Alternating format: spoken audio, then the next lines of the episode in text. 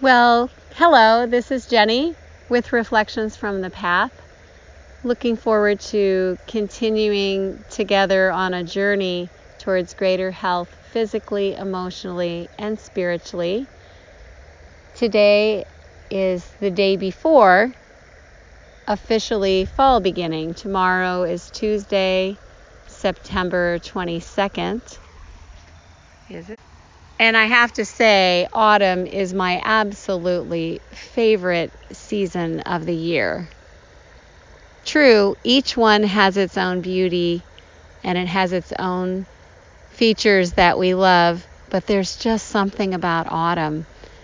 It can be all too brief, but I just cannot wait until where I'm sitting becomes a splash of color everywhere I look. So today I've been walking at Crow Creek in Davenport, Iowa, yet another beautiful park in my area. And I just am loving this particular park because it's new to me. I'm sitting beside Crow Creek itself in an area where some rocks have bottlenecked a section of the creek. So if you can hear some gurgling in the background, I just love that. I'm watching the current as water has to go into a narrow, narrow area, and as it stumbles across the rocks, you know, I just see the water churning up a bit, see a little white, and just love that delightful sound. Can you hear it? It spells peace. So I've had a nice little walk already, and then I'll enjoy the walk back.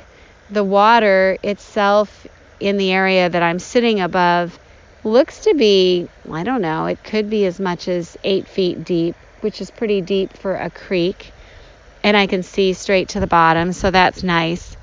But I thought I would just perch here on the bank of the water and talk to you a little bit about autumn and about changing seasons and what's stirring up in my soul as I walk a lot more lately.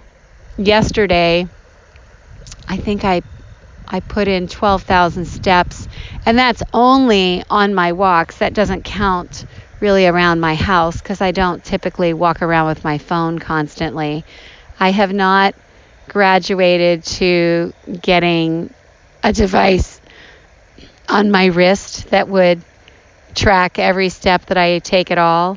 And perhaps I'll get to that eventually. I was talking to my sister last night, and her name is Rainey, my little sister, and she has an iPhone watch that she is slightly in love with, I think, because she was telling me it, it tells her that she's closed another ring, and was telling me what each ring represents, like exercise or how many calories she burned, and there's X amount of rings you can close.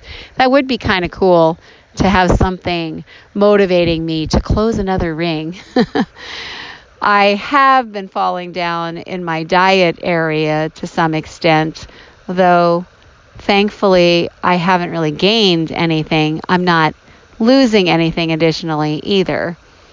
I'm all right with with kind of floating for a bit, so much in the weight loss department, because at my age, when you lose rapidly, your skin really shows it. And my skin is already showing plenty. Thank you very much. But the walking, oh my goodness, you guys, I love it.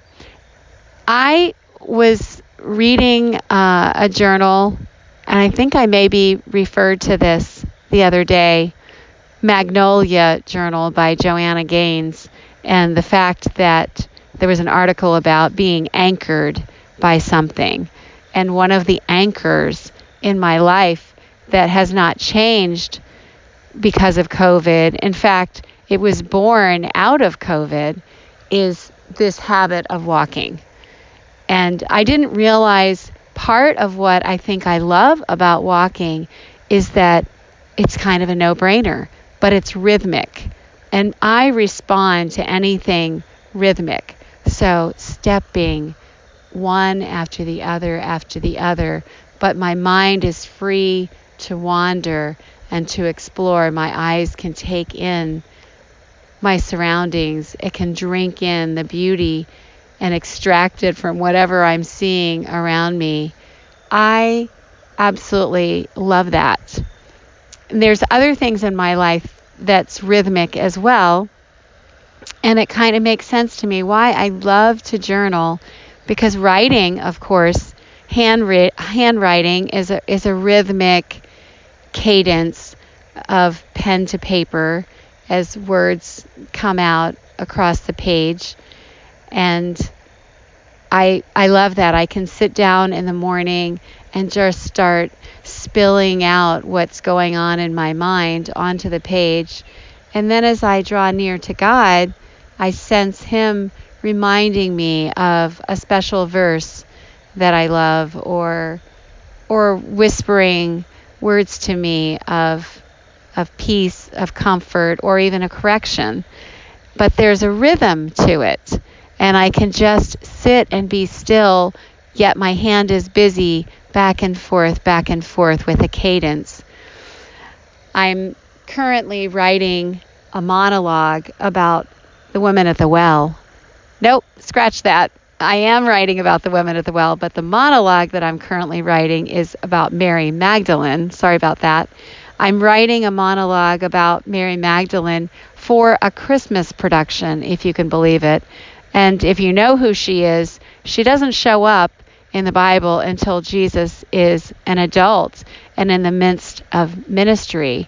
And He rescues her from a horrible life of mental illness and demon possession. But I have written her in to the story. She was someone who supported Jesus in His ministry. She followed Him and she cared for He and the disciples and helped serve meals and whatnot. But she did it out of her own means. And someone who is so troubled mentally and extremely possessed, it's what the Bible says, she had seven demons in her, um, and she was just paralyzed from that malady.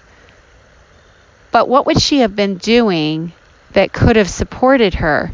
Well, in her area of Magdala, there were a lot of textile workers. So I have said she was a weaver. And I can just imagine the cadence of putting this weaving, this tapestry together. There, there had to have been a rhythm to do it. Back and forth, back and forth. And I've said that she enjoyed doing that because it was soothing, the cadence, and she would have learned it and been such an expert that it wouldn't have required a lot of concentration. She could do that, and um, it could it could be very peaceful. So I guess I'm I'm thinking of what can we be doing in this season to bring a little peace in the midst of chaos. Our world continues to be very troubling, and what are we to do with that? And I think that there are things that we are to do that's within our power, voting, being mindful of others, being kind and deliberate, um, being careful of others. With the spread of COVID is a good thing to be aware of. But I think there's much that is not in our control. And for those things, we need to surrender it. And surrender can be hard. But if you knew the God that I serve, if you knew Jesus who came and gave His life for you, then you would be able to trust that He's worthy to be surrendered to, because He's the one who has gone before us and marks our path in front of us and can clear obstacles. It's so much better, though I don't always do it, but it's so much better to lay everything that troubles me at His feet instead of trying to carry it myself, instead of trying to run ahead and fix it. I can be a fixer just like so many guys, right? You tell them a problem and they immediately want to fix it. I'm figuring out I have a little bit of that tendency as well. So like most of my podcasts, I'm going to leave you with just that thought. How about being still in our spirit, looking for stillness? That's what I think God wants for us most of all. But we can be still even as we walk, even as we run, even as we swim, or whatever you're doing for physical activity. It's so important. And as we listen to the flow of the water of the creek, be sure you're drinking tons and tons of water. Hydration is so and critically important for our bodies, not just for the things we would normally think of, but even like our eyes are practically all liquid. They need, if you have dry eyes, drink a ton of water, right? Um, and this is a season when I think about cleansing my body, and how else, what's the best thing to cleanse our body is lots and lots of water. So be mindful of that. Be mindful of putting in some good nutrition into that body. And most of all, be mindful of the words you take in. And there is no greater words than the words from the Word, from Scripture, the words that God's given us.